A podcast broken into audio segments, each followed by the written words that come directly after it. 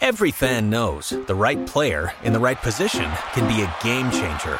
Put LifeLock between your identity and identity thieves to monitor and alert you to threats you could miss.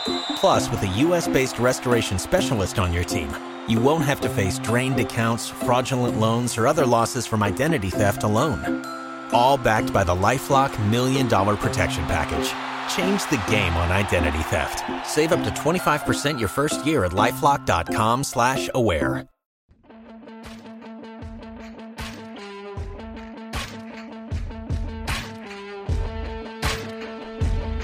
Welcome to Patriots Fourth and Two, the official podcast of PatsFans.com.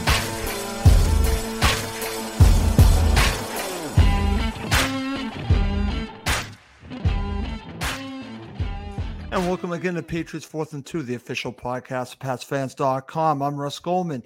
On today's episode, these are my five takeaways on why the Patriots are better off without DeAndre Hopkins.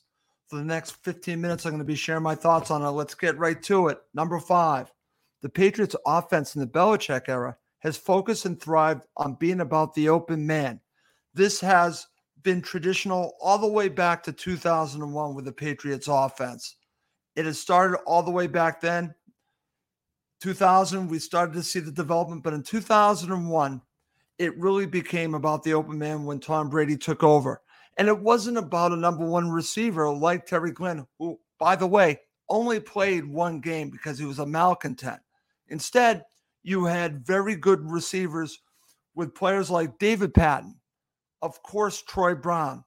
And then you had running backs like Antowain Smith. You also had Kevin Faulk, and you also had Wiggins, who was a good tight end, but not great tight end. You just had receivers that got open. It was about the open man. It was not about one receiver, one tight end, one running back. It was about the open man. That's when it started.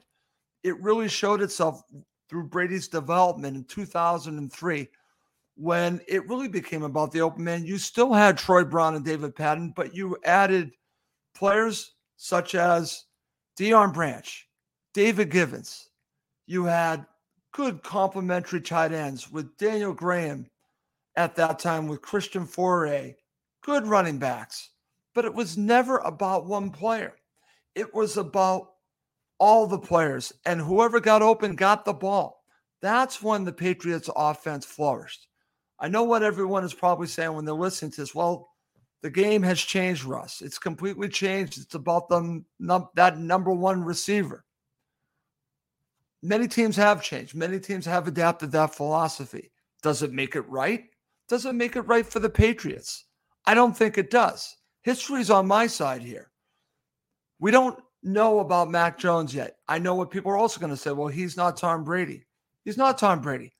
But let's see if he's an elite quarterback. Because if he is, he can find the open man. And that's what it's about. That's why that's my number five. That's my number five Number five reason why I don't want DeAndre Hopkins. Number four goes along with number five because when the Patriots offense has really flourished, it was when they were focusing on the middle of the field. Those are your tight ends and your slot receiver. Well, I think the Patriots have all three right now with Mike Gesicki, Hunter Henry, and I believe Juju Smith Schuster will be your slot receiver.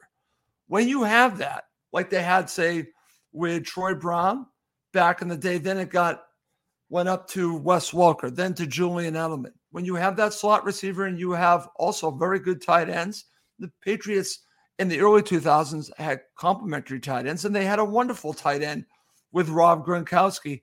The offense flourished because it was about the middle of the field. Then you would also see the Patriots running backs catching balls. After that, then it became about the outside receivers. It was never about the outside receivers, except for one period of time. And we all know when that is. It's when Randy Moss came in. He was the exception to the rule. And I know people love that period of time. I was not a fan of it because the Patriots offense changed. And it worked. It worked tremendously for a couple of seasons, but it had a shelf life. It absolutely did. Teams eventually, a couple seasons later, figured out how to take away Randy Moss and Wes Welker and they became two dimensional. It wasn't about the open man anymore. Then they got rid of Randy Moss and things changed. They brought back Deion Branch. The offense changed. It became, once again, about the open man. But it also was a focus in the middle of the field. It was about that slot receiver. Wes Welker was integral with that. Julian Edelman, Troy Brown, maybe Juju Smith Schuster will be.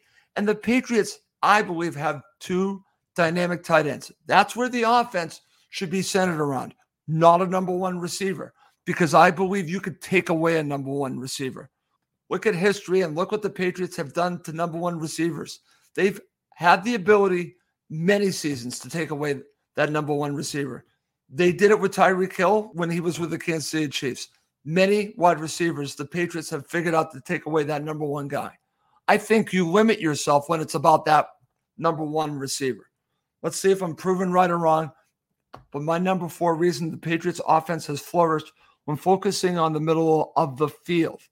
Number three, the Patriots need to find out what they have with their current wide receiver crop. Now, they have a couple of young wide receivers that they drafted. They have to find out if they can play. They also need to find out if Tyquan Thornton takes a second year jump, similar to what has happened in the past with a player like David Givens, Deion Branch. There are players that took that second season jump. There are many that failed. They need to find out if he's going to make that jump because he could be part of their future for years to come. You bring in DeAndre Hopkins, maybe you block Tyquan Thornton from being who he could potentially be. So for me, I don't want the number one receiver because I want to see what you have with the young receivers. And also, I want to see the reemergence of Kendrick Bourne. If you bring in DeAndre Hopkins, you're not going to see what you have with Kendrick Bourne. I think a lot of what happened last season with Kendrick Bourne was about, unfortunately, the coaching staff, which I, again, wanted to give them a chance, but that failed. I think Kendrick Bourne under Bill O'Brien's going to flourish. So you need to find out if he's the real deal as well. And you've invested money in DeVante Parker now. So I think you have to go with what you have and see where that brings you. That's why number three is the Patriots need to find out what they have with their current wide receivers.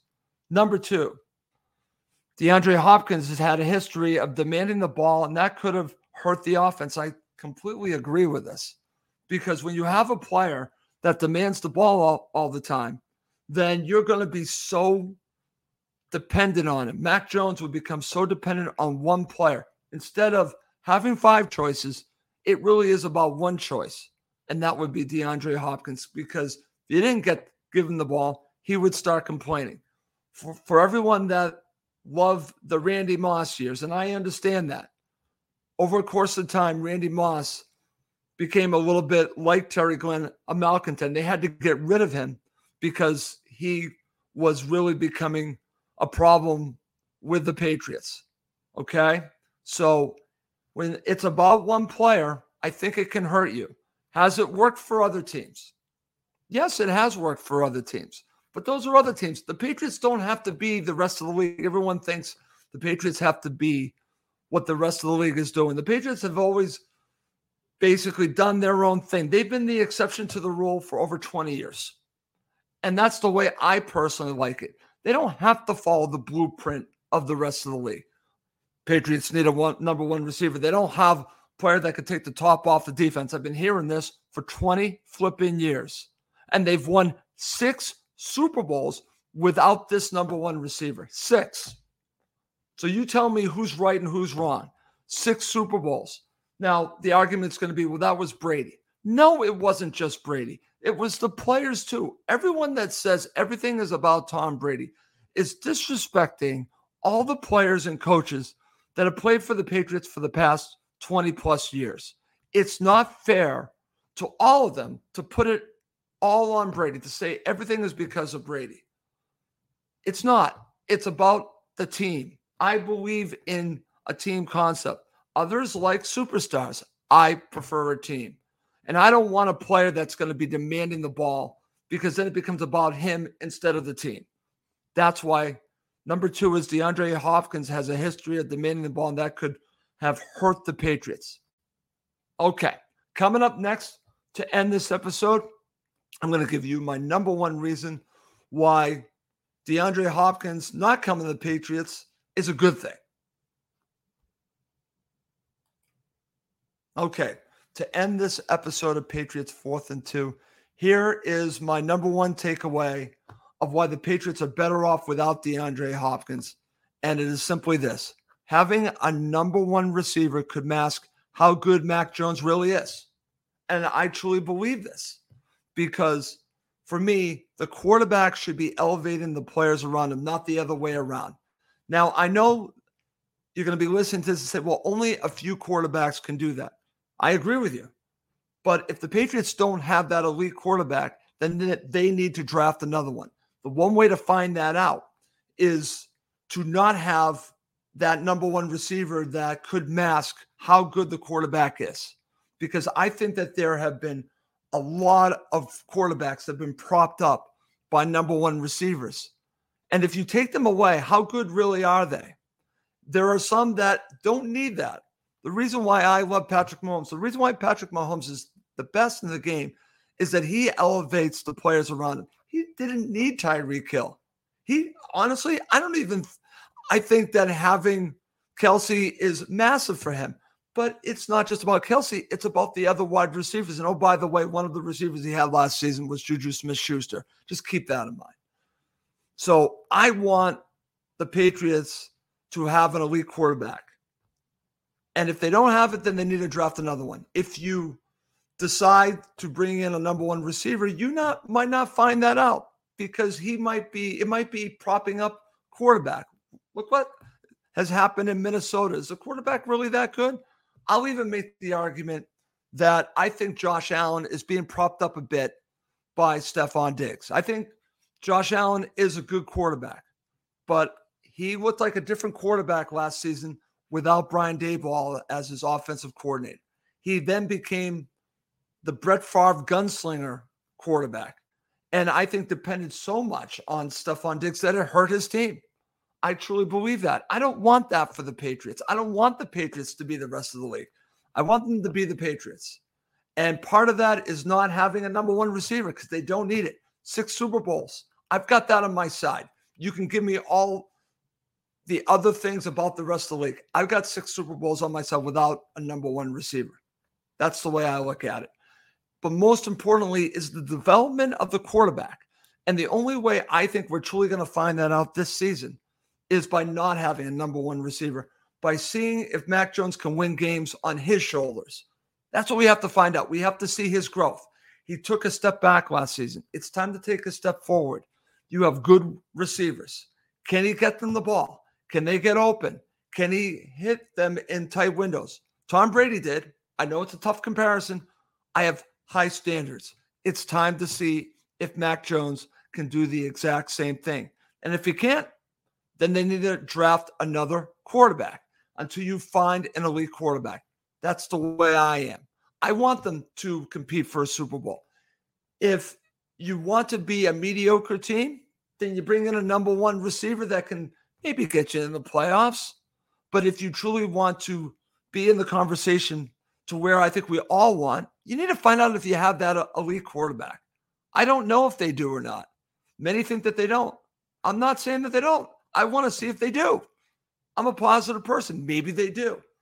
I think the one way to find that out is to not have that receiver and have Mac Jones find the open man consistently and win the games with him elevating the players around him. He's going to have to win games on his shoulder, just like Brady did. Can he do it? We're going to find out. Okay. Well, that's going to do it for this episode of Patriots Fourth and Two.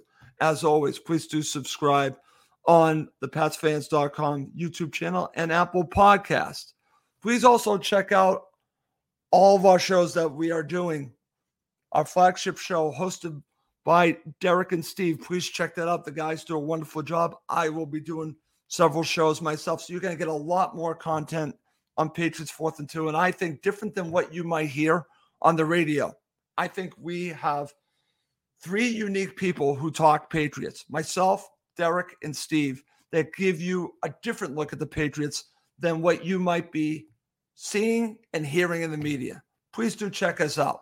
Well, that's going to do it for this episode, Patriots Fourth and Two. I am Russ Goldman. As always, for watching and listening to Patriots Fourth and Two, the official podcast of PatsFans.com.